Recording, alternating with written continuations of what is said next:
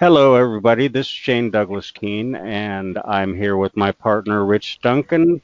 And today we are talking to author Scott Thomas. Uh, he is the author of Kill Creek, which was a very, very popular haunted house novel. And he's the author of the forthcoming novel, Violet.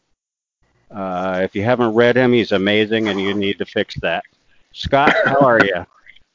I'm fantastic. Thank you so much. Uh, thanks for having me on. Um, it's, a, it's a pleasure. It's a pleasure. Um, for starters, since we don't really, you're one of the first authors we've talked to. I think we talked to one other that we don't have a whole hell of a lot of knowledge about. Um, so uh, just give us a little quick rundown about who is uh, Scott.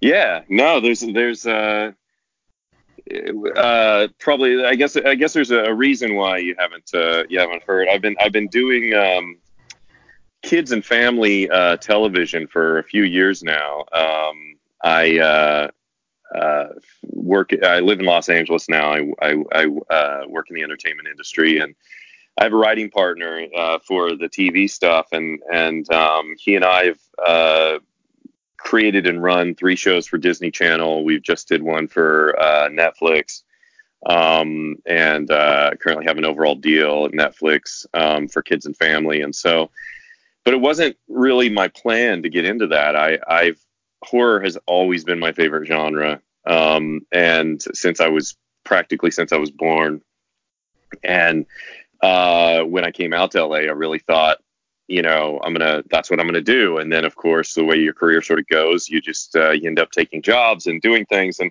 you know, I've had I've had uh, great success and and and a lot of fun doing um, kids and family stuff, and still do it. Um, but yeah, horror's always been been my favorite thing. I, I grew up in uh, a really small town in in Coffee uh, in Kansas called Coffeyville, um, and uh, right in the southeast corner of Kansas, and uh, just always loved horror, always loved scary stories, and uh, just started writing stories when I was in in uh, grade school, and and then uh, never stopped. Just have done it my whole life, and uh, then uh, kind of had a um, a great opportunity a couple years ago, two or three years ago, when I saw a uh, I uh, somehow just stumbled upon a manuscript competition that um, the tracking board was having, Launchpad was having, um, and and uh, entered had had sort of the manuscript for Kill Creek just sitting around that I'd written uh, about a decade before that, or eight or ten years ago uh, before that, and had never been able to do anything with it, and entered it in this um, manuscript competition and uh, ended up making the top 10 and then that's when inkshares got involved and and uh, we were off to the races. Inkshares is a kind of an interesting uh, imprint. They have a u- kind of unique style about how they go about selecting and publishing authors. Yeah it, they are. They're very unique. Um, you know they kind of began uh, as the the idea was sort of to to to land somewhere between like basically trying to raise your own money um, to publish a book and being a traditional publisher. And um, the way they did that was they they really, um, in addition to sponsoring these contests to try to find new writers, they also uh, they um, you could go anyone could go on their website and put up like the first 50 pages of your book and then try to try to generate interest in it and try to get um, people to, to uh, uh, sort of uh, pre-sell the book basically. Try to get your friends to buy copies ahead of time and all that um, to try to sort of uh, raise money to publish uh, some of these books. But what they start doing as they as they um, you know had more and more people coming to the platform they started finding um, uh, authors and and projects that they they were really interested in. They said, you know what, we're just going to grab some of these and we're going to fully publish them. Um, we're going to kind of skip the the sort of Kickstarter route of it, and we're going to fully publish them. And so that Kill Creek ended up being one of those. Um, and uh, they are they're a, a, small publisher out of Oakland, but they're really really hands on. Uh, for me, I think the best way to sort of think about them is they're almost like they're almost like a publisher and a manager. Uh, they they really work with you from from the original manuscript or the original concept, and uh, the editors there are great. And uh, Adam Gomolin, who is the the head of Inkshares, is fantastic. He and I work very closely together, and they really, you know, you you work you go through revisions and revisions and notes and conversations to come up with the the best book possible and then once the book is done then they he, you know really go out there and and and uh, he's in LA all the time and and try to sell the rights to it so sort of the idea is to take uh, something from concept to screen uh, all through Inkshares um, yeah, and it's Adam is a good guy. I've talked to Adam a few times.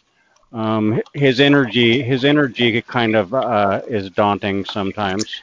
Oh, completely. I, I don't know how he does it. I mean, there will be times when we're just, you know, going through. I'm just burning the candle at both both ends, and and and he'll be like, "Okay, so cool. Uh, so you'll you'll um do a pass on that tonight. Uh, get me, get it to me tomorrow, and I'll be like, I haven't slept in like three days. I'm not doing it tonight. and he's like, right, right, right, right, right. And like, like, you know, he's he's just nonstop. It's it's crazy. Uh, yeah, yeah, but I think that energy brings a lot to the table, and the guy's got a killer eye. I mean, that when Kill Creek was published, that was kind of part of a little group of three that I covered um, with uh, J.F. Dubeau and Jamie Dorn's books were published right around the same time. And, that's right, yeah. And it, that's what that those three books taught me that uh, Inkshares was a publisher to keep an eye on because they're just rock solid novels, all three of them. Yeah, they, they are. I mean, their their books are fantastic, and um, that's uh, God in the Shed and and um, uh, Devil's Call, and um, it, you know, it. I think it's a credit to Adam and to Inkshares with how closely they work with authors and how much they respect authors. It's real. It really is. Um, really ze- helping you zero in on the story you're telling, and uh, and then once you have those drafts done, really going scene by scene and character by character, and making sure that that everything holds up. And they really pressure test everything, and and uh, you know just bring the best out of their authors. Huh. So um, I could I can see where part of that would be because uh, they, it sounds like they kind of make you really comfortable with the yeah, whole definitely. process. Um, yeah, because you know I was new to it. I, I had worked in TV um, for you know at that point. I, I, I moved out to LA in, in 1998. I was uh, pretty much immediately uh, got into assistant jobs and stuff in television and and then really started producing and writing uh, you know in in probably 2000 2001 2002 um, and then um, uh, so you know I, I'd been working in, in television for a while but I'd never written I'd never had a book published. And it was just a completely new experience for me. And um, not only did they make it, did Adam make it very comfortable and and uh, and um, you know uh, fruitful, he also um, just has a way of of asking the right questions, of um, you know challenging you in the right way that allows you to make your story better um, and and really push yourself. And I, I appreciate that. Um, and their and their final product is always just gorgeous. Yeah. Yeah, the, the they they really take pride in every single book. Um, I've been really happy with the cover design and everything. Has has uh, feel it feels like an event when they come out. Um, that's exactly what I was thinking when I got uh, God in the Shed, the final version of that. That was the first final version that they had done that I had seen and I was blown away by how perfect that book was. You know, yeah. and and then with Kill Creek, the same thing. It's like, wow, these guys just keep keep uh, the hits coming. You know.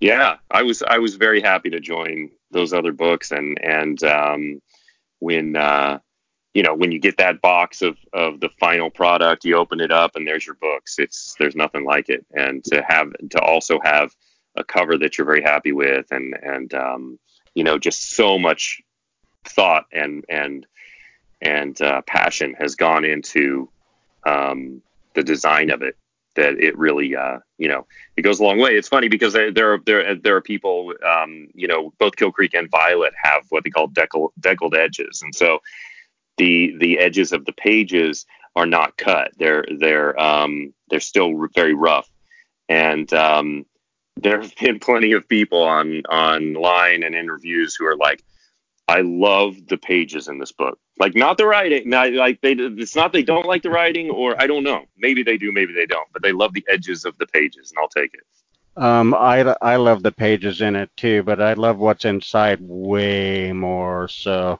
and I think every, I think pretty much everybody else does too. I think you're safe there. Well, I appreciate that. Um, and speaking of covers and your books, um, the cover for Violet is so uh, so appropriate. I mean, it fits that book just so incredibly well. Yeah, that was um, a designer named Lauren Harms, and um, and we had gone. You know, Adam and I talked about a few things. We tried sort of some some different approaches, and uh, and it really just came back to this very simple um, image. Um, you know, the book, uh, the story is set in a lake town in a small lake town in Kansas, and um, and it, it, you know it once we sort of hit on the idea of this lone girl standing on on the edge of a lake and two reflections in the water, uh, it we just knew that was it, and then Lauren took it and knocked it out of the park. Yeah, and it's a very a very simple design but it's a, like I say, it's perfect, you know. And Kill Creek was kind of that way too. It wasn't a complex design, but it was a design that was um, just perfectly, perfectly matched to the book that it was paired with, you know. Yeah, I think you know they're they're both, uh, you know, sort of try to harken back to sort of the classic ghost stories and haunted and supernatural haunted house stories that that we all love and that I definitely have been influenced by. And and so I think keeping the covers simple was key. And with Kill Creek it was you know it is kind it is a ghost story. It's a haunted house story. And um, so I love the I love that it's very simple. It's the house but then we wanted to just do something that's a little off. And so if you look at it, the Finch, the two Finch sisters are just sort of standing on the roof, like kind of off to one side in a place that no one should be on the house. And so we wanted to just sort of do one little thing that that felt a little bit off.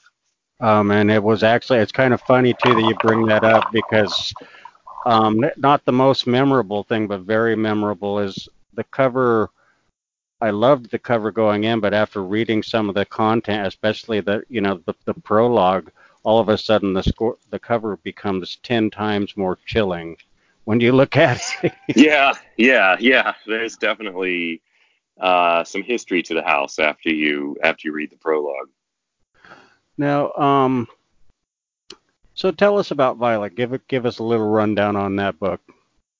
Sure. Um, the the sort of long and short of it is Violet is about uh, a woman named Chris. Uh, when she was 10 years old, her um, her mother was dying of cancer, and so um, she her parents had this lake house um, that they went to every summer uh, in Kansas, and um, so her father decided, well, let's go to the lake house for the summer, and we'll spend sort of the last few weeks with with your mom and and instead of being in a hospital you know hopefully it'll be a, a sort of easier way to say goodbye to her. And so so they did. But of course that was very very difficult for chris at 10 years old. And so um, she made up an imaginary friend to play with while she was there. Because uh, she was very sad and very lonely. And she made up a friend named violet.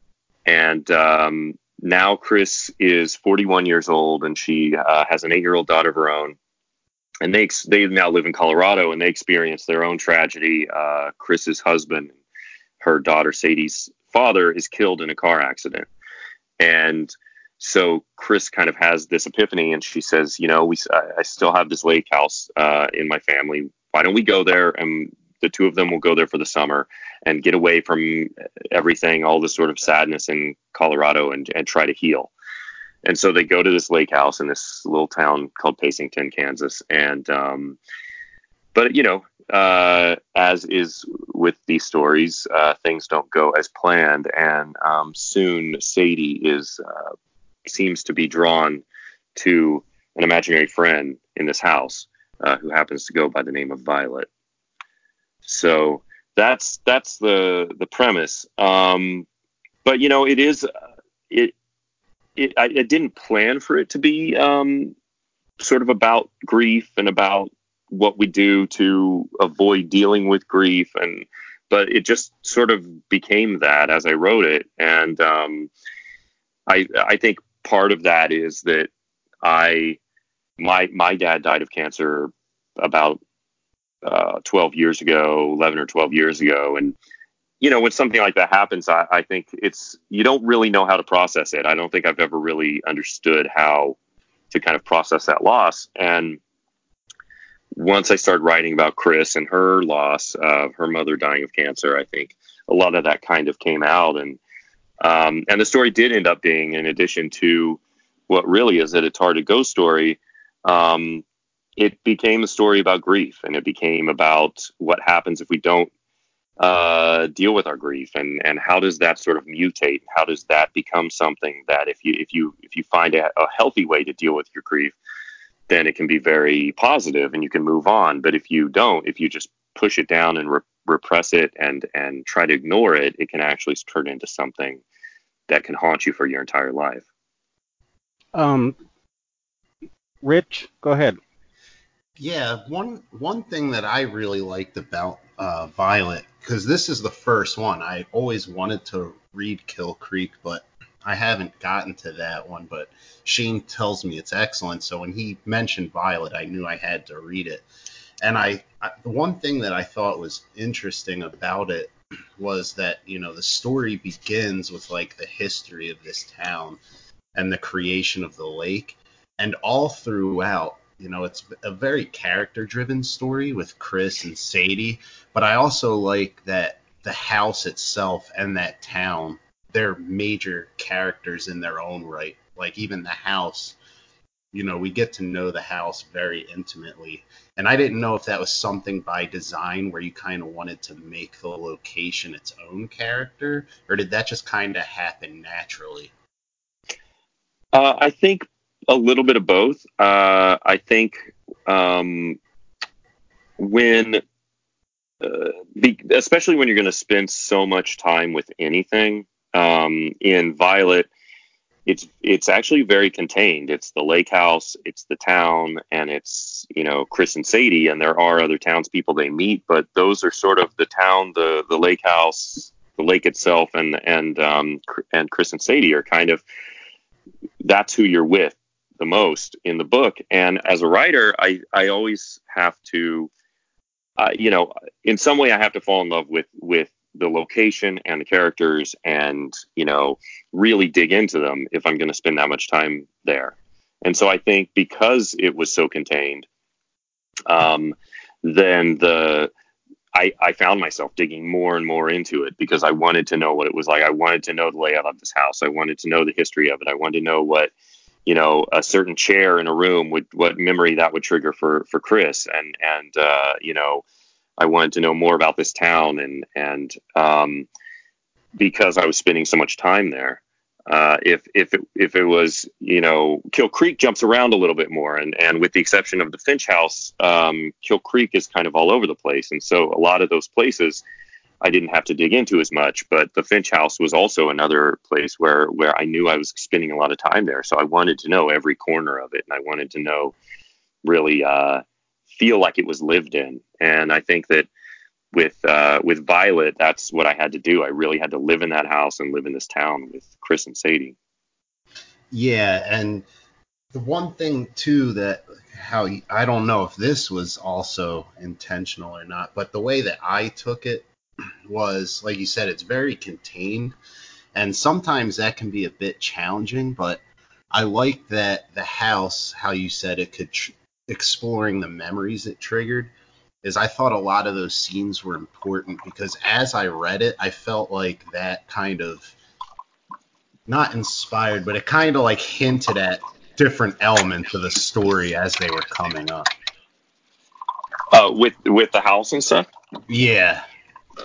Yeah, I definitely as as I got into the story, and and and obviously the the house and the um, you know everything kind of started to uh, you know come alive for me.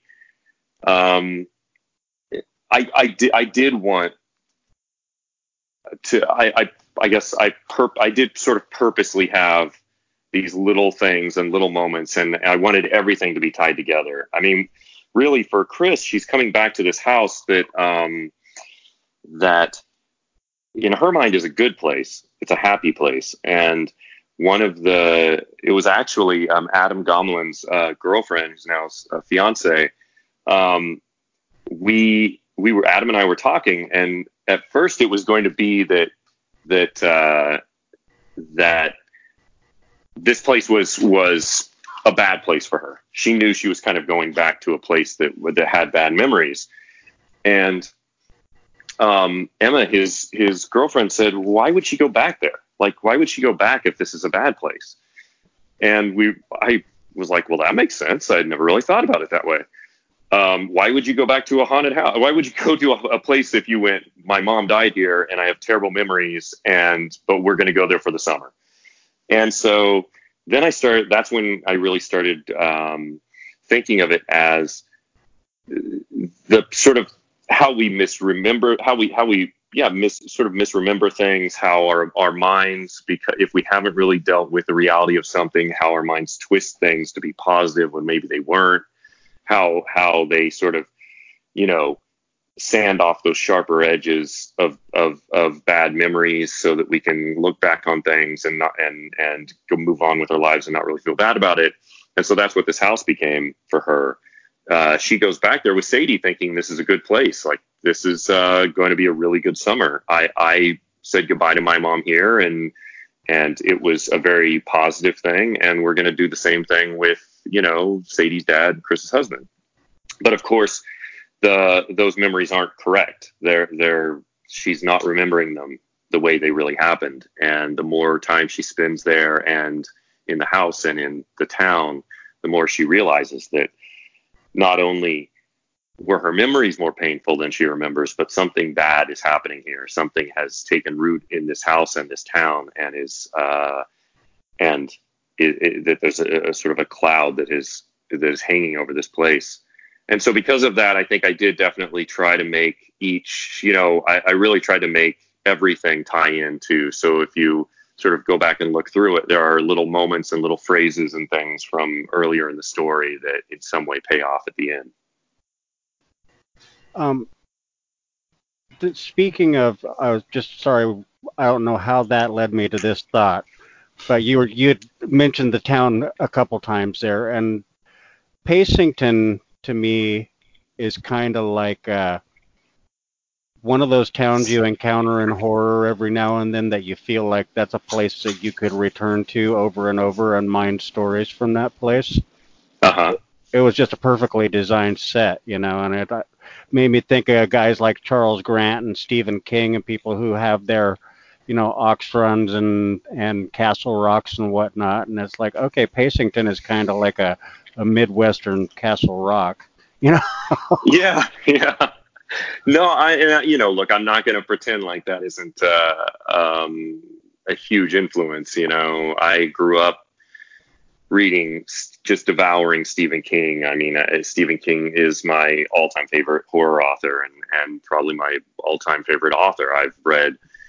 I've I, have i have read more Steve books by Stephen King than by any author. Um, and I when when I I remember I was in like maybe sixth grade, and um, the uh, librarian at our public library uh, thought that I would. She knew I was really into horror, and because I would always go there, and I would when I was in the kids section, I would when I was younger, I would always go straight to the section that had like books on UFOs and ghosts and Bigfoot and the Loch Ness monster and the Bermuda Triangle and all that, and I would just check out every book I could. And so she knew that I was into this this kind of thing, and, and once I got into middle school, she she was like, I think you'd really like Stephen King, and that's when I started reading Stephen King, and I loved the the way that he presented. It was these were towns and places, you know, um, houses and towns and people that aren't necessarily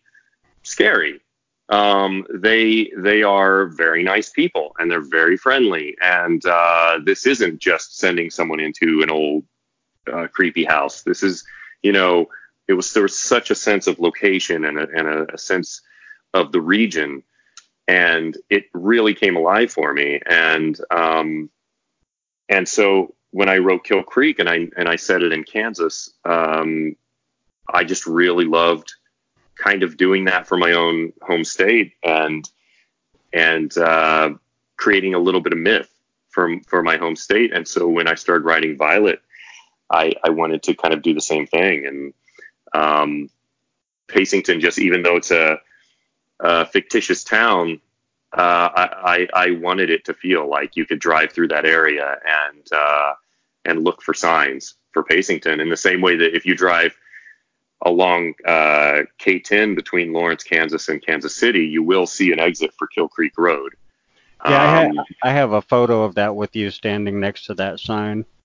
That's right. Yeah, I yeah I finally I had never you know I, I went to I attended the University of Kansas um, and uh, I I graduated from there in '98 and then moved out here and um, I would always see that sign, and that's one of the kind of was one of the inspirations for Kill Creek. Um, I would always drive by that sign. It said Kill Creek Road, and there was the exit, and it just seemed perfect for a horror movie. It just the, the title kind of jumped out at you, and so I always had that in the back of my head.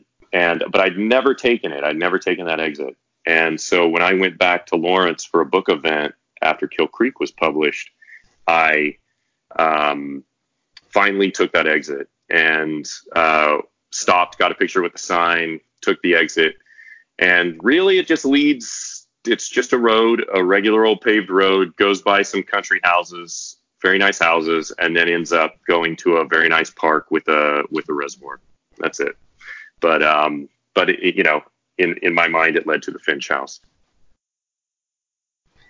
Yeah, and um, that's kind of cool that you took in, like that you wanted to kind of bring this mythology to where you grew up. And as far as Pacington, you definitely captured the realisticness of that town.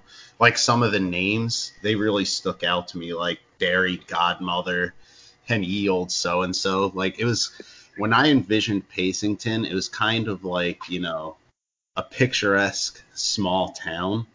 Uh-huh. And I like that throughout without giving too much of it away because it kind of ties into her memories almost like that's the image I conjured and that's probably what she had but you kind of see as the story goes on that you know Pacington isn't really all that it seems necessarily.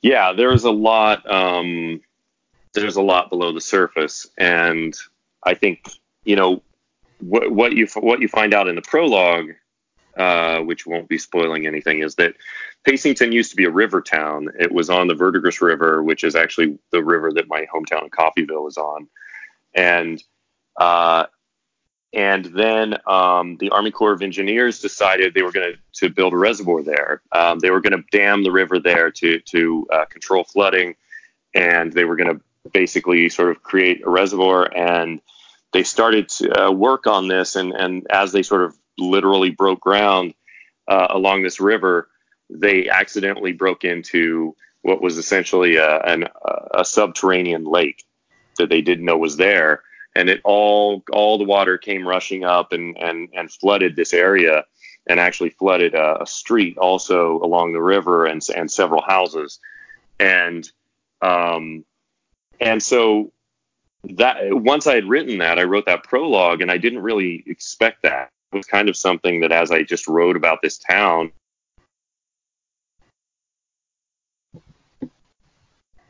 Hey, Rich, are you there? Yeah, I'm here. I think we lost. Scott. Oh, there you are. Oh, you got me? Yeah, yeah, we lost you for a second, or I did. Okay. Sorry about that. No It- problem. yeah, it might be just the the amazing Bluetooth uh, connection. Um, Yeah. It happens. It's part of the game. Absolutely. But with with uh so with with um sort of after I'd written that prologue, I knew that with with Chris's memories, with everything that's going on in this the town, that a lot of this story the, the, was going to be about things coming up to the surface, and uh, so that is a lot of of what happens with the town of Pacington. There's a lot of secrets there. There's a lot of pain that you don't see when you first arrive, and I wanted it to seem kind of quaint and charming uh, because that's you know that's like my hometown. My hometown i- is has those sort of cute names to stores, and the small town that my mom lives in, in Colorado, has the same thing. Um, and so it was really fun to kind of create that that environment. And that lake was a that was a for me that was a masterstroke because the lake is uh well not outright horrifying, it's creepy as hell. You know? Yeah, and possibly made more so because like here in Oregon we have a have a place called Detroit Lake, which is actually a reservoir, and um, when they when they filled the reservoir when they built the dam they actually flooded the original town of Detroit, so it's under that it's under that reservoir, and you Yeah. can see part of it sometimes, and it's creepy as hell. Oh yeah. So well, you- I, no, go ahead. I was just gonna say, so so your lake, you know, when you started describing things that I won't talk about here because I don't want to spoil anything, um, it's like my skin crawled from my toes all the way up to the top of my head, you know, because it was so familiar to me.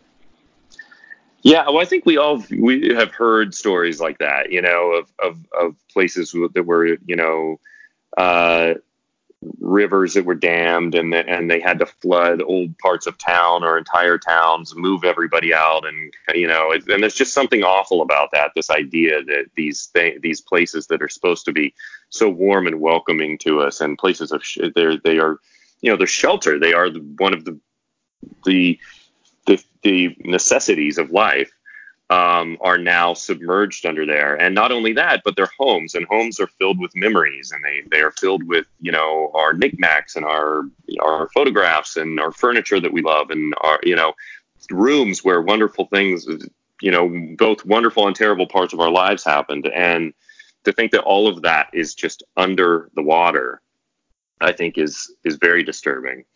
Um, but it, it so when when when I sort of when that that happened in the prologue to Pacington uh, with this accidental lake and then the the road that where you know a few houses were submerged, it really did. It was kind of one of those moments when when you're riding and you go, okay, I know what this is. Like I don't know exactly the beats of the story yet, but I know the story I'm telling. Uh, yeah, because you you kind of found your setting there. Yeah, and and, and sort of thematically what was going to happen with everyone and and with this town.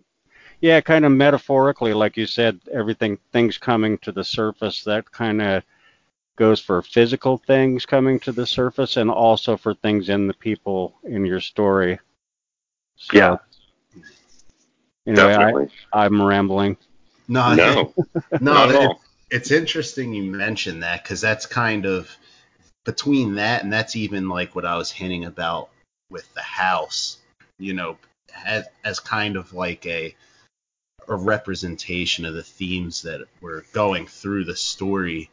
And you know, one of the things too that I really liked about this story was that it was contained to Sadie and Chris, but I also thought it was kind of cool how the story, you know, they kind of mirror each other almost. Like when Chris grew up there, you know, she suffered a loss there.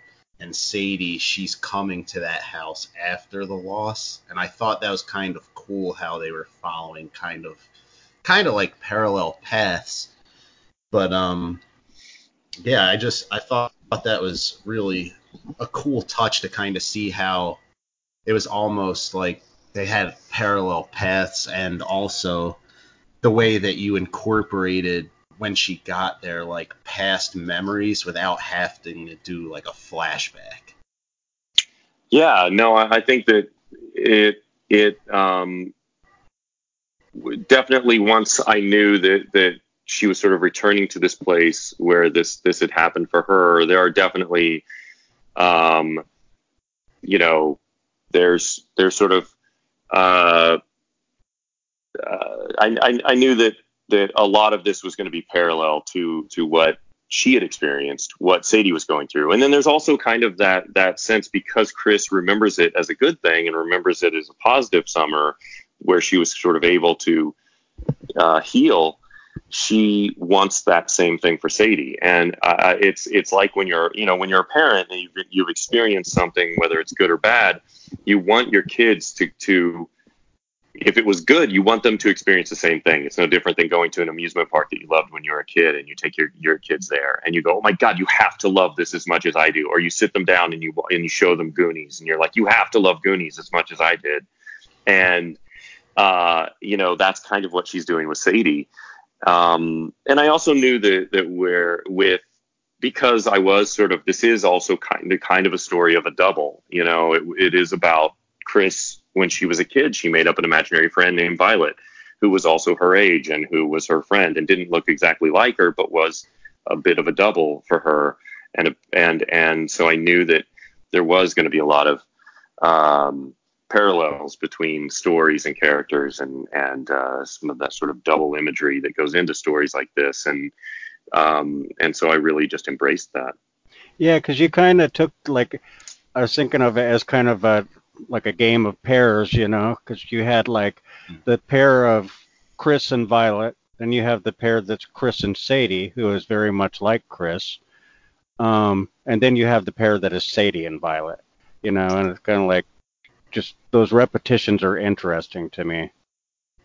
Yeah, uh, and and I think to you know to sort of what I was what I was talking about earlier, it is. Um, it was if if Chris remembers it this way that it went a certain way, then how is it going to go for Sadie? You know, and and um, and to me, I think that's that's also there's something kind of inherently scary about, about that uh, about that idea that that um, we as parents sort of try to mold our kids into something, you know, and and I think either uh, a lot of parents try to mold them into the exact same thing that that they are, uh, I think I've always been very conscious of that, and I've tried, you know, my best to with my kids to to let them, you know, let them be their own people, and try not to sort of put my own crazy on them, even though it happens. You just can't help it. Um, and so with with Chris and Sadie, um, she wants, you know, she wants, uh, she sort of wants Sadie. She's almost forcing Sadie to experience this this healing that she remembers experiencing. But then when Sadie starts to it seems like like she is aware of a of an imaginary friend named Violet. That that's I think when when you start to go, oh crap, maybe I don't want her to experience everything that I did, you know. Yeah. But there is there is something here that maybe is uh, is not good, and so it really did become like you said, two stories. It's sort of the story of Chris and Violet and Sadie and Violet. Yeah, yeah, and um, and that's the thing you talk about. Okay, uh, you start to think that something is definitely not right here, um, and like I think about the the initial approach to the house, and that was kind of a horror move, movie moment because you know you're thinking, okay, I mean think about this. Or do you really want to stay here? There's another nice house down the road. You know? Yeah. well, that's always, and that's always the hardest thing, isn't it? It's, it, you know, I mean, Kill Creek was, uh, you know, a challenge in itself. They knew they were going to a haunted house, so at least, at least they knew it. They had agreed to do it. Um, there are things that happen in that book that that I think hopefully feel like a little bit of a twist on that, and and uh, you know, kind of halfway through the book, something happens that I think a lot of people weren't expecting. Um, and, it, you know, because there is always that, that it's just become sort of a cliche and a joke where, where you go, why don't you just leave? You know, um, like something bad is here. We all know something bad's here. Go stay in a different house. With that's why I think it, it became very important to, for me anyway, to root Violet the story in emotion and in in, in more, more in Chris's character and the emotion and the, the, the feelings between Chris and Sadie and sort of the guilt that Chris feels and the responsibility that Chris feels than in the supernatural. And uh, even though obviously there's there is a supernatural story here, and it is a horror story, um, for her to go through this, I needed an emotional reason why why she um, and without I don't want to spoil anything, so I won't. But it in uh, it, you know there is a reason why she ultimately just can't leave. Um, she can't just run away again and leave this all behind. And it's and it's her responsibility. She she realizes she has a responsibility here. Right, right. And and that's an interesting thing too is that talking about the emotion makes me think about uh, the fact this is a a lot quieter of a story for you, at least at, at the onset, you know. Um, but for somehow it it doesn't drag at all. You know, it keeps you engaged, and I think it's that humanity and that emotion that you're talking about um, as you're building your set and building your pieces and developing your characters. It's like I say, it's a bit quiet, but it just engages you because you really, really, really care about the people because you imbued them with so much uh, reality. I guess you would say. Yeah, yeah thank you. I, I, I definitely that was the the intention. I knew that you know Kill Creek was a plottier book. Um, I had more points of view to jump around to. I had people in all you know kind of different parts of the country coming together. I knew that with the exception of the Finch house, they were going to kind of be all over the place in different locations. That the plot was sort of driving a lot of that, and I knew that with Violet, the, the it's not as plotty, and um, and so a lot more was I, I I knew that I had to get really into Chris's head and and um, and really live with her and and um, get to know her. And that that emotion was the thing that was going to drive, you know, hopefully the intention was that that, that emotion is, is what's going to drive the story um, more than the plot at, at times. Uh, yeah, and you, uh, you vicious son of a bitch, a couple times you made my eyes water really badly. yeah. Um, I once, I, you know, there there was one moment with somebody in the town that was just, it just eviscerated me. Yeah. yeah. Well, I can not I I'm gonna admit that I, that makes me happy. Um, it should. Yeah. I, yeah. I it was you know that's good. I'm glad. I there were definitely there were there were a few moments where I was writing things in this book, and I was like, you know, I would text Adam at Inkshares or whatever, and I'm like, people are really going to be pissed off at me right now. Like, you know, like yeah. like this this is the thing that you when you're watching a movie or whatever you go oh don't do that and then they do it and it's just awful. Um, but you know it, it, did it hopefully did it was it all came out of of not be, trying to be not trying to sort of exploit those moments but but make those very very sort of harsh realities um, that that Chris is having to face and in the end, extremely, extremely important events to the overall story. Yeah. Yeah, and it's interesting to Shane's point too, how he was saying about um, like knowing these characters. It's a very psychological story, and two, focusing on those relationships when those moments come up, it makes them that much more terrifying. Like there's some scenes that are kind of, you know, what you may expect with a story of this type, like maybe this house is haunted, but then there's like other moments where they might seem small, but because we understand the grief and stuff, when they start popping up, it's it's just very unsettling. And I thought that was I thought that was great that it wasn't necessarily even though it has like a haunted feel, it's not necessarily uh, rooted in those sorts of, you know, what you might expect from that type of story. Yeah, well, I think you know those are those are the kinds of ghost stories that I love. I, I the kind of haunted house stories are ones that that that uh, that really take their time. They're slow burns. They really just like build up the atmosphere and the, and the sense of place and the characters. Um, and and it's because then the littlest thing can be disturbing. You know, it's you're not always just trying to top yourself. If you if you have something too big happen too early, then you're just trying to top yourself the whole time. And with especially with Violet, I did want it to unfold um, a little bit at a time. And uh, you know, I think of like a book like um, The House Next Door, um, and uh, you know, where like just a like a few lines of, of description. The fact that a TV would be on and it would be playing something that didn't seem like it was something that would be broadcast then, or you know that um, you know someone like there'd be someone at a party and they they would look in a room and and it would just for one moment there would kind of there'd be someone at the party that just felt a little off. Uh, I think that that um, those are the things that I really wanted to kind of create a, a sense of the uncanny uh, with this house and with this town, and that there's just something not right, and um, that it's not necessarily going to be a huge, explosive haunted house story.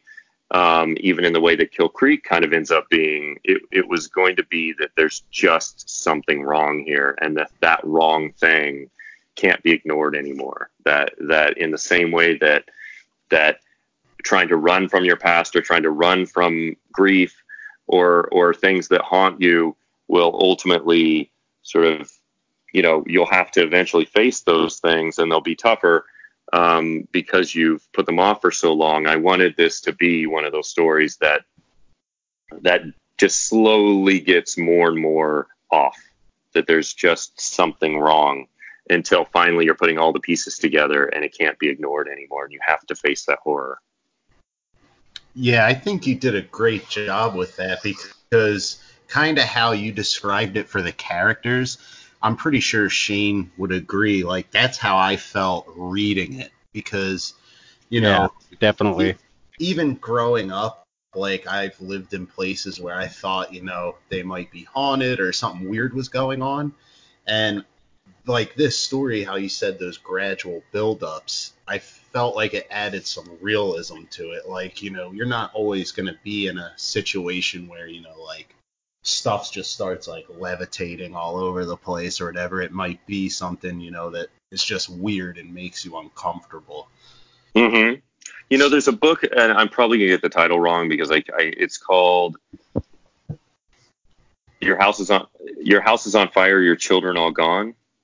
Have you read that? I recognize that title. It, it's a yeah. it's um it's a it's a collect it's kind of a collection of short stories. Uh, it's these little vignettes in this town, but and you eventually sort of realize that something is very wrong with this. That there's a his there is a dark history to this this place, but but there's just just like there are there are there's very it's very rooted in in reality um, for the most part and there's there are scenes where there are there are chapters where the some of the kids are just doing terrible things and you know which could happen anywhere but you get a sense that it's because of something in the past that something bad has happened here and people are are being they're they're mutated they're they're being infected by this evil. And that's why they're doing these bad things. And to me that's way scarier than the idea of things floating around and and you know uh, being flung across the room. It's the idea that maybe sometimes we could live in a place that's just a little that has a little more darkness, a little more shadow than than everywhere else, and because of that, we could do things that we never never thought we could do. You know that that people around us could just snap, or that um, you know that that we could even commit things that we never thought we we would uh, you know be capable of, and it's because of we are being manipulated by this area or this this this energy that is happening here that is that's sort of taken root here. And i think that's um, you know to an extent with kill creek and definitely with violet what I, I, really wanted to sort of embrace that idea of you know in in in Pet Sematary of the sour ground you know? Um, that that there's just something bad here. Yeah, and you get that sense like everywhere she goes. It's kind of like she goes, you know, the people of Pacington are really, really super nice people, super cool people, but you sense that they're being evasive, you know, and um, you sense that there's there's sort of a facade uh, that some of them are putting up, and that adds to that that overall darkness. Yeah, definitely. Um, yeah, there, there's there's definitely a lot more below the surface that, uh, and I, I I had fun with that. I mean, I, I you know, there, it's always fun to have a weird waitress or something, or somebody just like that's a little just off, you know, to kind of uh, uh, give give people the sense that things aren't necessarily going to turn out well here. Um, yeah, yeah, and and you pulled that you pulled that off with uh, flying colors, really. Oh, thanks. Um, sorry, I lost my thought here. No, Oh, that's cool. I was going to ask you um if you think it's if uh you visited your own uh author page on Amazon. Uh, n- not recently. Well, I find it interesting. I think if it was me, I would just like faint when I saw this that when you visit an author page, um, you get that section down below the author's photo and bio where it says customers also buy items by. And in your case now, um, the people that pop up are Stephen King and Riley Sager and Paul Tremblay and Joe Hill and Grady Hendrix. And I would just faint if I saw that Yeah. associated with my name, you know. Well, I mean, uh, you know, and and yeah, it's incredibly humbling, and it's it's the dream, you know. I mean, I think with uh, especially with genre stuff, I I think you know, uh, I I've just like I said, I've always loved horror, and these are sort of past and present the the biggest names. Um, you know, I uh, am actually going to do a panel in um, October in Salem, Massachusetts, with Paul Tremblay. Um, I've never met him, but I really look forward to that. Uh, and uh, Josh Malerman gave me a very nice. Um, he read Violet and gave me a very nice blurb for the the finished cover. And you know, these are people. These are people who are are just amazing writers and and are are creating some of honestly have created horror classics and are creating horror classics and um and to to think that even on you know an Amazon author page that I could be somehow uh, in the same uh, you know company uh, is incredibly incredibly thrilling. It's it, it's you know all I've ever wanted. I can see, yeah, I'd, I would certainly die happy in that situation. Yeah, yeah, it's yeah, it's fantastic. Um, and I, I think you'll love Paul. I, I haven't met him in person, but I've interacted with him a lot, and he's a hell of a nice guy. I've heard I've heard he's fantastic. I've heard he's very nice. And It's- that's a, Oh, go ahead, Rich. No, go ahead. I had, I was just babbling. no, I was gonna say it's interesting that he uh, mentioned Josh. Um, we had him on earlier, and uh, one of the things we talked about with him was, you know, Bird Box was his first novel, but it wasn't necessarily the first one he wrote. He had written a couple prior, and I was just curious. I know you said you had written Kill, Kill Creek like a decade prior to putting it in the competition. I was just curious if that was like the first time you wrote a novel, or did you have, you know, a bunch of different stories or novels that you had tried out first? Um, well, I had, uh, uh, like I said, I'd been writing short stories my whole life, and and um, so I, I definitely written a lot of those. Um, you know, just growing up, just n- nothing that I would want to show anyone at this point, but uh, but that was always sort of what I what I went in grade school, in middle school, in high school, in college. What kind of what I tried my hand at. Um, when I got into middle school and high school, I started really trying to write uh, feature screenplays. I, I really wanted to figure out that that medium and and that kind of writing. And so then I started writing things like that and and uh, and in, in college. And then in in um, in once I moved out to LA, um, I had never tried to write a novel, but when I moved out um, to LA, I just I had this idea and I went, all right, I'm just gonna sit down and do it. You know, I have some time in the evening. I didn't have a wife and kids like I do now, and and and you know, so much more responsibility sort of once you get off work.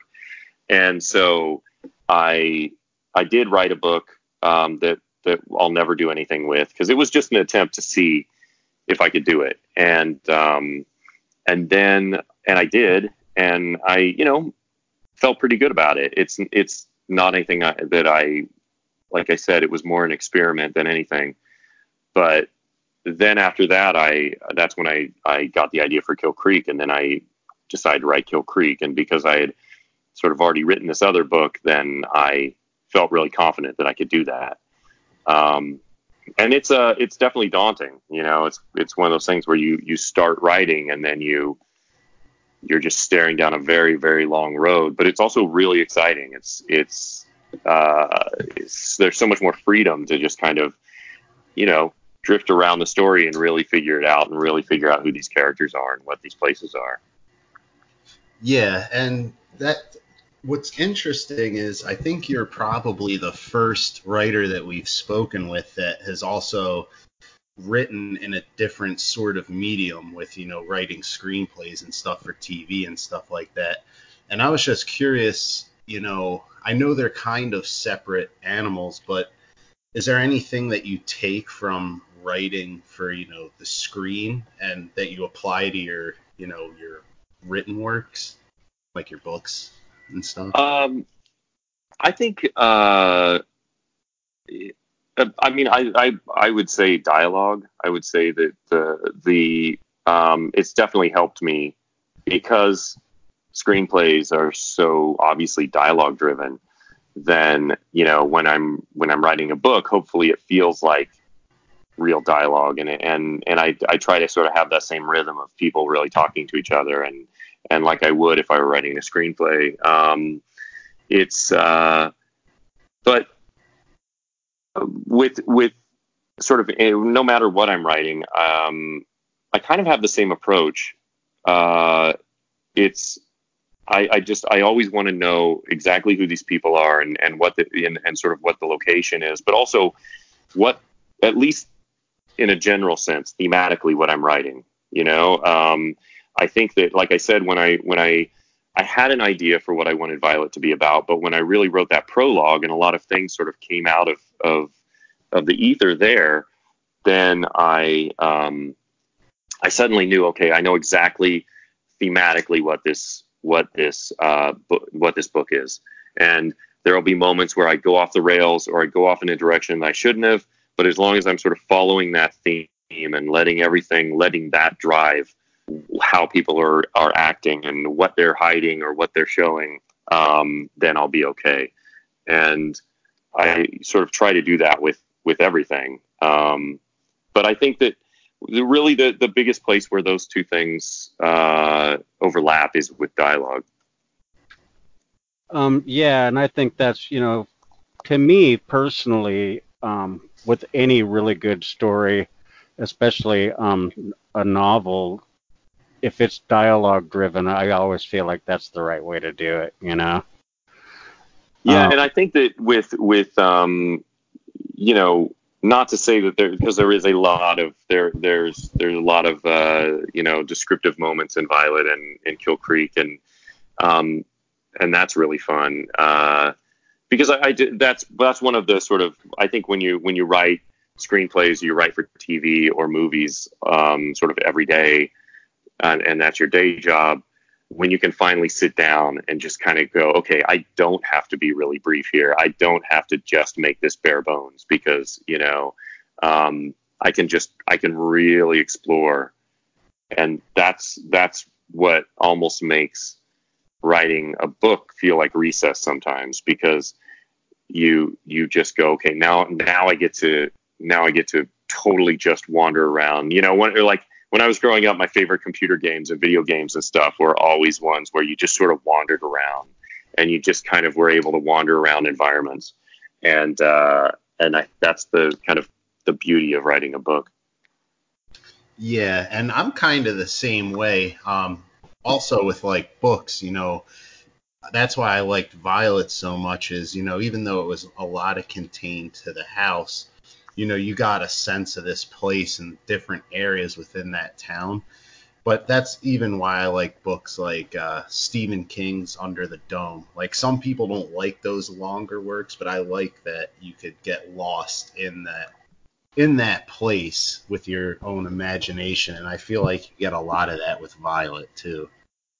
Yeah, thank you. I, I you know, I'm reading um, Harvest Home right now, Good which, uh, yeah, I've never read it, and I had it, and um, and on my shelf, and finally, it's like I have to read this. You know, I love the other, and um, and it it has the same feel. I mean, there's there's so much, you know, it's a 400 page book, um, and by you know by 250 pages in, some little things have happened, but nothing huge. But there's such a sense, such a rich sense of place and character, and the townspeople, and that there's you know that you know that there's something that they're all hiding, and so um, it's I'm the same way. I love I love kind of being dropped into a place and feeling like I'm there, and and and that the that the author is sort of allowing me to live there.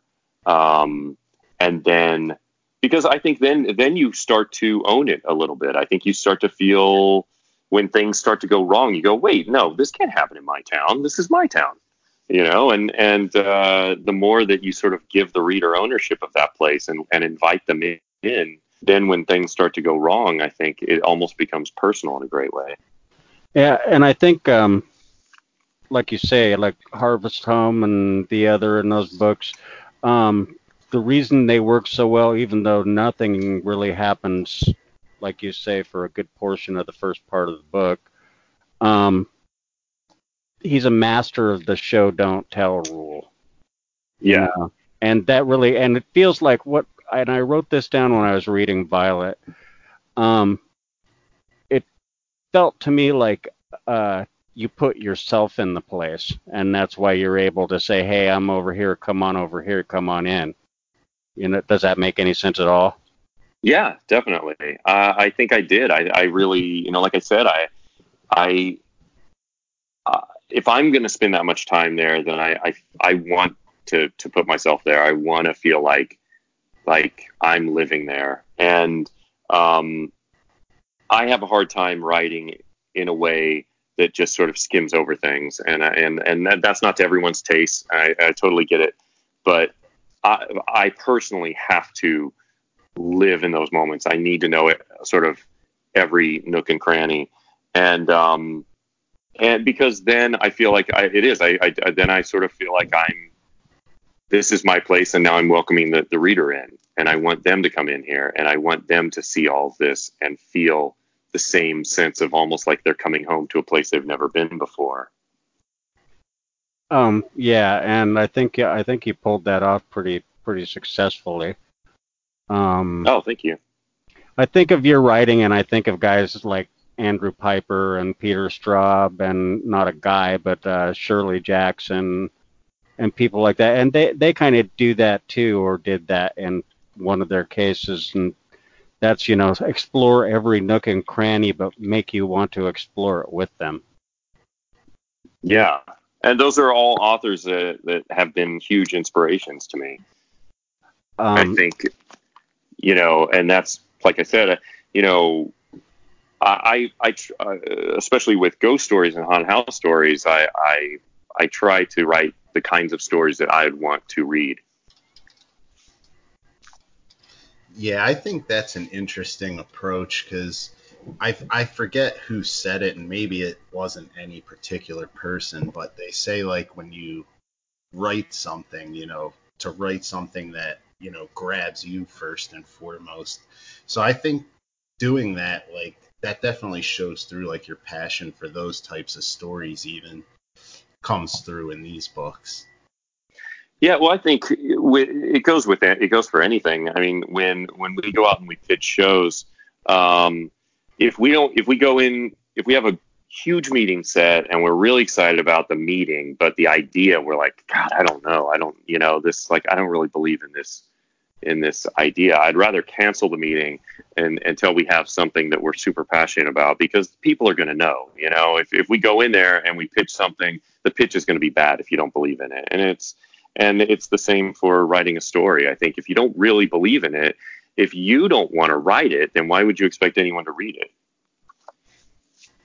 Yeah, exactly. And I was just curious too. Like I said, um, I'm I'm newer to your work than Shane, but is there? I, you kind of touched on it a little bit, but what sort of horror do you gravitate towards the most? Maybe style or even just subject matter. Um, I mean, I would say I probably gravitate more toward. I mean, I, I would say probably kind of slow burn, creepy, unnerving, uh, you know, supernatural stories. I think, but, um, well, I guess in general, I love a, I love a, uh, I love a, a book or a, a horror movie that just takes its time getting under your skin. I love it. And it doesn't necessarily have to be supernatural. Um, it's just that that that that sense that's that there's this building dread. I, I actually really enjoy that feeling of building dread until it's it's unbearable. Um, but I, I also, um, you know, I grew up in the, I was born in the 70s. I grew up in the 80s. I grew up watching all these fantastic 80s horror movies, and you know, very few of them were subtle at that point. So, so I I love slasher movies. I love really intense, you know, really gory, really violent movies. And um, but but I I think it, it, there just always has to be some something to whether either it's just fun as shit and that's why you you like it, or it's um or it's something like Martyrs where there's just like you're you're being told an incredible story even though it's it's insanely violent uh, by the end of it, you feel like you've actually like witnessed the 2001 of horror movies. You know? yeah, yeah, that was a that was a great film, and the reason I asked that question is because earlier, like I related to a lot of what you were saying, like when you mentioned how you were checking out like the UFO books and you know all those creature books and stuff. Like that was totally me when I was younger too. That's how I started gravitating towards horror. So that's why I was curious your answer because I definitely related a lot to that. Yeah, I that's just who I was. I that's the kid I was. I think if when I when if you saw pictures of all of my birthday cakes growing up, they were always of haunted house and ghosts. They were I I never had like superheroes on my cakes or anything. I think maybe one time I had dinosaurs, but every other time growing up, I had on my birthday cakes, I would ask to have ghosts or haunted house or something. Um, Halloween was always my favorite time of year, and those were just the, the books I loved um, and the stories I loved hearing. I, I, you know, when when you love a genre like we all do, um, there's just something fun about about being told a campfire story. There's something there's something fun about sitting there in in in the dark and the person you know the person telling it you can trust them you're safe but there's just that feeling that maybe just outside the light of the campfire there's something lurking. And you know in the back of your head it's irrational it's it's there is nothing there but it makes your skin crawl and it's exciting and it's just this thing that we keep chasing our whole life. And some people hate it you know, I mean, I've talked to plenty of people who are like, I can't watch horror movies. I can't read horror because I hate that feeling. And for me, life is scary enough. There's enough anxiety every day, and there's no closure. And a great horror story gives you that closure and lets you confront that fear and lets you confront those monsters in a safe, um, contained way that is like a, a roller coaster ride. And then you get to turn off the you know walk out of the theater or turn off the TV or close the book and it's done. And it's it's uh, just an experience that, that I think um, if we love this genre, you're always you're always after. Yeah, and you kind of, I mean, you touched on it. Sounds like we're probably of an age because I, I was born in the 70s and lived through the glorious fucking 80s. Um, you know, as far as I mean, a lot of the '80s, a lot of aspects of the '80s weren't glorious, but horror was. Um, yeah, I, there were fantastic movies and, and books that came out. And I think that you know, really, you spoke to that point when you talked about there's enough strife in society, you know, and this is a good way to kind of face it and process it and deal with it.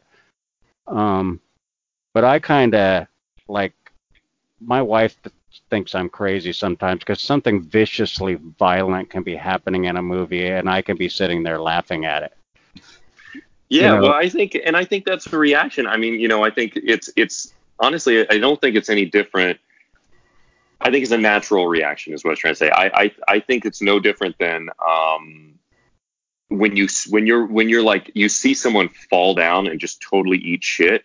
Sometimes your first reaction is to laugh. You know, it's terrible. You shouldn't but you just it, it's that feeling of like I think uh, both something extreme happening and you just kind of have this release but also that sort of the feeling of like holy shit that could have been me you know? Or like that's that's just the the fact that just just the idea that at any moment life can throw you a curveball and life and and you know can can totally just flatten you. We we have this constant i think in the back of our heads we always have this constant anxiety about that. So then when something happens it actually is kind of a you laugh because it's a release you know and and i think that movies then take it to an even sort of safer level to react that way because and books because you know that's not real you know i mean you're you're watching a movie and if someone's just getting destroyed and getting their face beaten in sometimes you do just find it funny because you're like, holy fuck, this is so extreme. I can't believe, and I can't believe someone is showing this to me.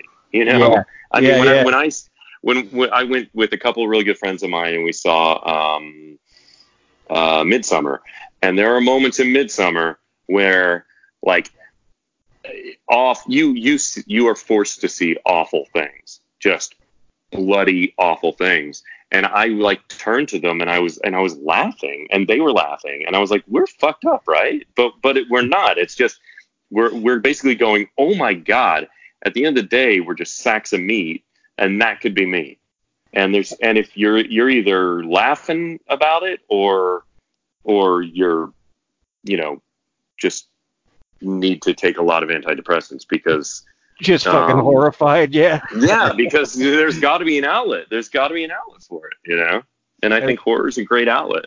I kind of kind of think, yeah, what you said about Midsommar made me think about um, the movie Terrifier. Um, which I haven't makes, seen it yet. Uh, it heard, you, yeah, I've heard a lot. It makes you see some brutal, brutal oh, yeah. fucking things. yeah.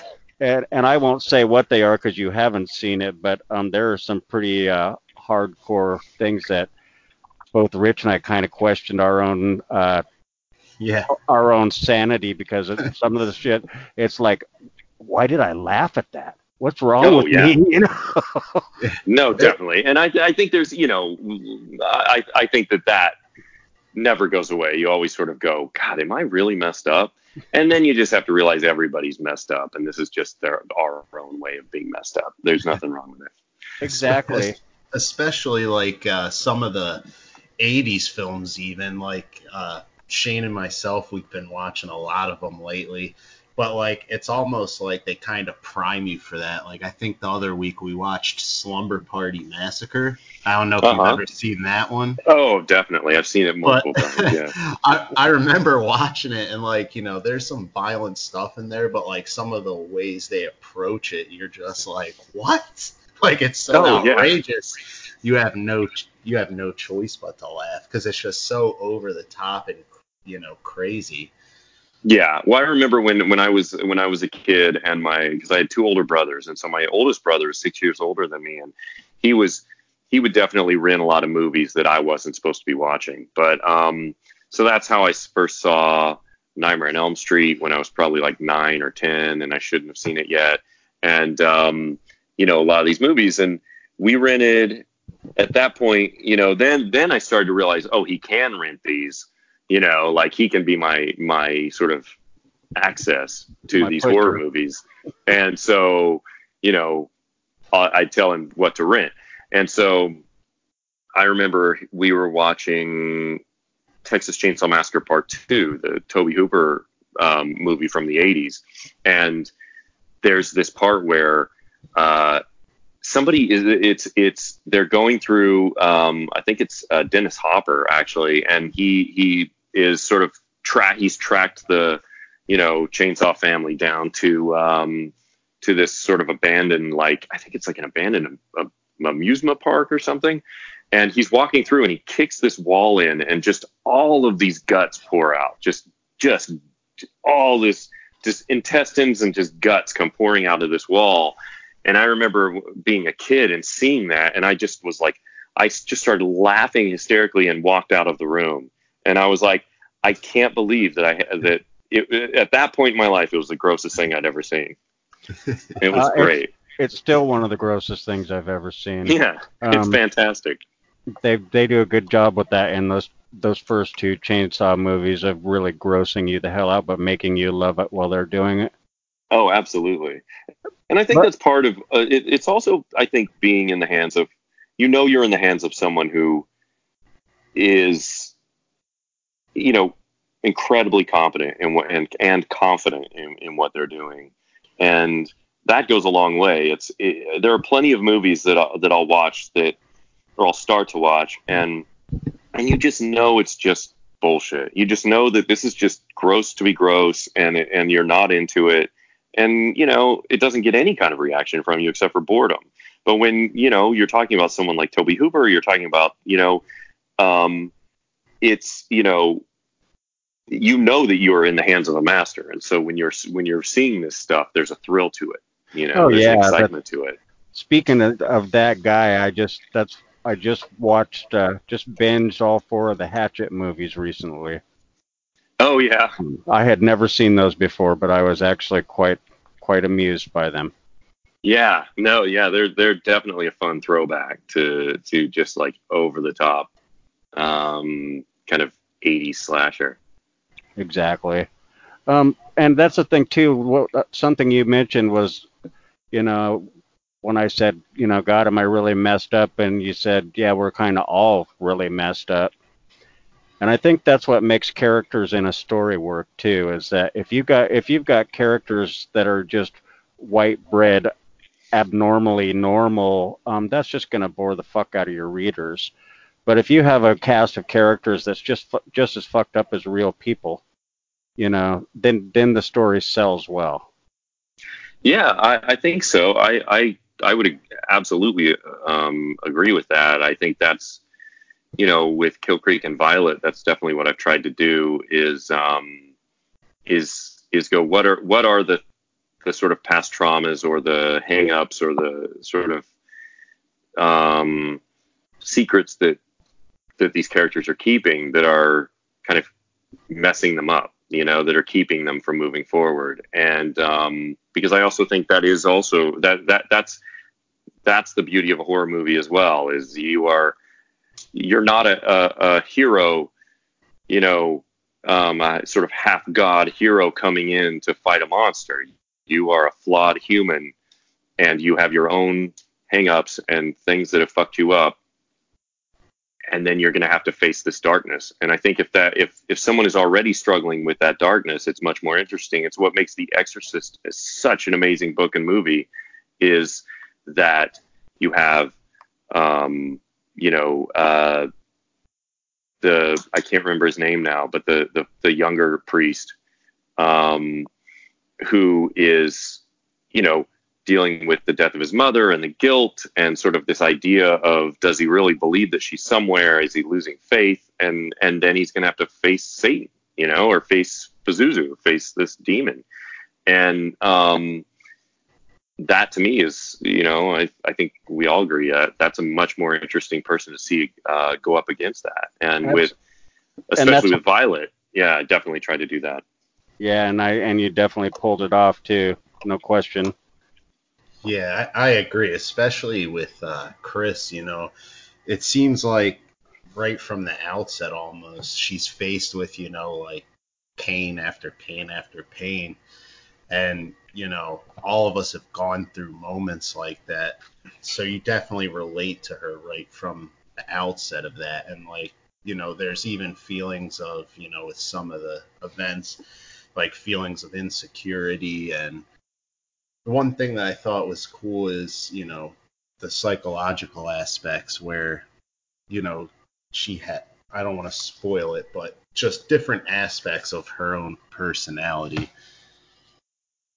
Yeah, that was definitely something that um, I have to give Adam credit for sort of getting me to to explore more and to and to kind of define because it was happening in the in the book, but the more we talked about it, the more I realized kind of what each sort of specific voice she's hearing is, and and you know that she, we all have these sort of not not necessarily literal voices that speak in our heads, but I think we do know ourselves well enough, hopefully, that we we know like, you know, we have these doubts. We know these moments that are going to trigger us and that are going to make us sort of feel like uncomfortable or, or, you know, we go to a party and I definitely like have this voice in the back of my head where I go, I, you know, I'll go to a party and I'll go, Hey, everyone here hates you. And there's no reason to think that, but that's just what my brain wants me to think. And so, um, so I think with, with Chris, it became a little more literal and, and that she does have these sort of, these very specific voices that, that, that know exactly how to needle her and how to dig at her. And, and a lot of it's coming from those insecurities, those things that she hasn't ever really dealt with. Um, but they but they play really well into the overall theme too. Yeah, uh, yeah, and I think that's that's one of the reasons that they become very they become much more um, much more literal and violent than they would in in anything else. In is because you know thematically they do play into that story and and uh, you know the idea that m- maybe Violet is a one is is sort of one of these voices as well. Right, and that's exactly what I was thinking. Is it's kind of like she you've already shown in a way, even though early on you haven't actually shown, um, but in the uh, manifestation of Violet as her as her uh, imaginary friend, you see her her capability for manifesting these voices as a more kind of real entity than what the average person is going to hear. Yeah, and and so she, there is a sense that that um, because I didn't want to explain everything. I, I definitely didn't want to. I, I, I like a little bit of ambiguity, um, especially in horror stories. Um, but there is a sense that Chris maybe is a little more imaginative and lives a little more in her head than most people, and that you know she does sort of have almost these other characters that she sort of created um, in her mind, which which could possibly have something to do with Violet. Right, and and I mean you speak of ambiguity and I, I agree. It's I think it's hugely important in most most horror stories. Um, and you'd have you you play with that in different parts of that whole the whole overall story, even with side characters and things like that. It's like um, the house next door. There's a lot of shit going on there that I won't even touch on, but um, you build a lot of ambiguity there, and in and in some ways, with some of the stuff I'm thinking of in the town and on the lake and stuff like that. Um, you walk away with that ambiguity still hanging out there, and that's important to the story, I think. Where you're going, well, was that, you know, this or was it that?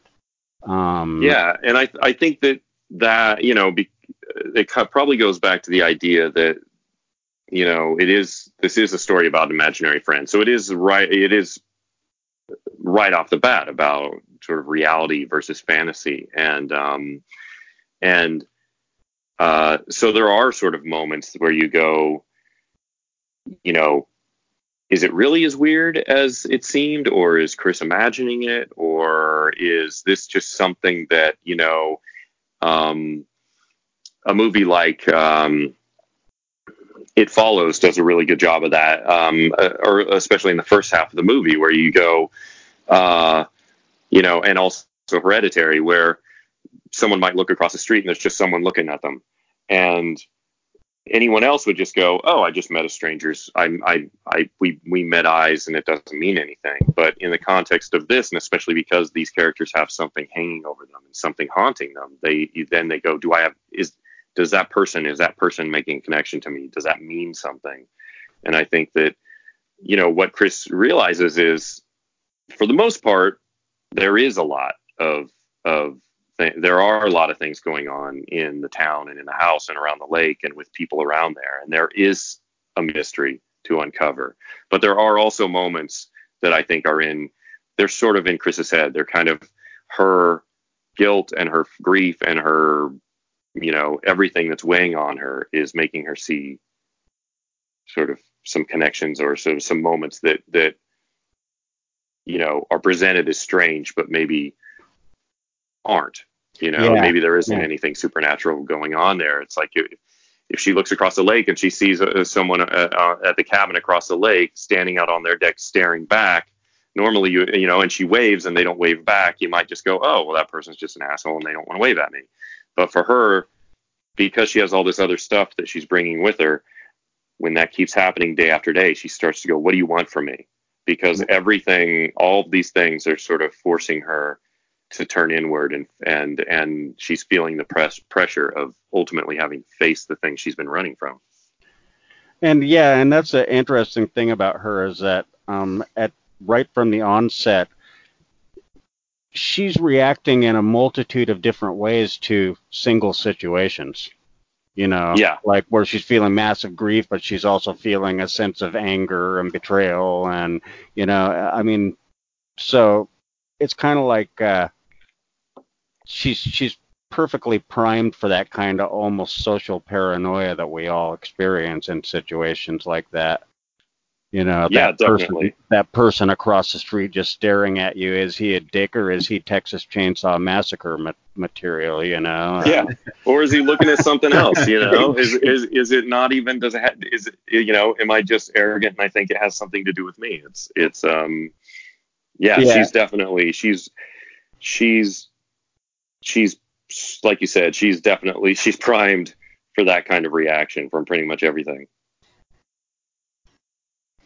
So, Rich, you there? Yeah, I'm here. it's it's kind of interesting. Some of the movies you mentioned, like there's one that it definitely reminded me of, but I'm worried if I say what it was that it might spoil it, so I won't. But it, I'll just say that it was a pretty a pretty popular movie but uh, it kind of dealt with the same themes of you know the same psychological themes.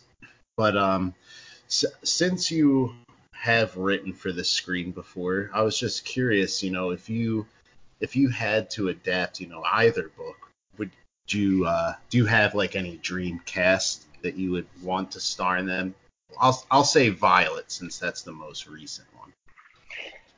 Um, yeah, I, I think um, you know, when I, sometimes when you first start writing something, it does help to kind of have like a, a, face in mind. Even though as you, the more you write it, the more you start to get to know the character, the, it, that the character becomes someone else. They become their own people, and and they're not really these people. But sometimes, especially on a first draft, I, I find it helps to maybe have, you know, not for everyone, but maybe have an actor or an actress or type in mind. And um, I think when I was writing Violet, I definitely there were moments where I had people like Keri Russell and Jessica Chastain and Amy Adams in my head. Um, and uh, for for Chris, sort of, um, you know, who had these incredible actresses who who have played, um, uh, you know, the characters who who are struggling with with uh, trauma and and you know things that they're not really emotional um, trauma that they're not really facing. Um, it's funny when I when I and then when I was writing uh, Hitch, who is the guy who owns the bookstore in Violet, for some reason I always had Jeff Goldblum in my head. Like that's that's perfect. I, I, I just like I just I just kept picturing Jeff Goldblum in like the craziest sort of Jeff Goldblum glasses, you know, like just just back there happy that you've come into his bookstore and um and so he was he would be amazing. That's perfect. Uh, it is perfect. yeah. as soon as you said that, because you know it's interesting, like you said, even as a writer, as a reader, I kind of do the same thing. Like based off of the descriptions in there, like I kind of conjure people that I'm already familiar with, you know, like from Mhm. or TV. And as soon as you said Jeff Goldblum for Hitch, I was like, that's perfect because Yeah. even in like you know a more i guess personal setting like he did an interview on hot ones this interview show where they eat hot chicken wings and even Uh-huh. then he just kind of he kind of has that like oddball like you know sensibility that i instantly as soon as you said that i was like yes that's who he reminded me of Oh yeah, yeah. No, it, it was definitely, and you know, like I said, as as you as they start writing and as you write and you kind of let these characters live a, a little more, they don't, they're not really those those Yeah. people you maybe initially have in your head, but um, but no, he would, be, yeah, he would be amazing. So, uh, two ultimate questions for um, Scott Thomas fans, which I know there are a lot of in our circles, and um, well, yeah, for for them and for potential future fans is uh, one, uh, when does the book come out?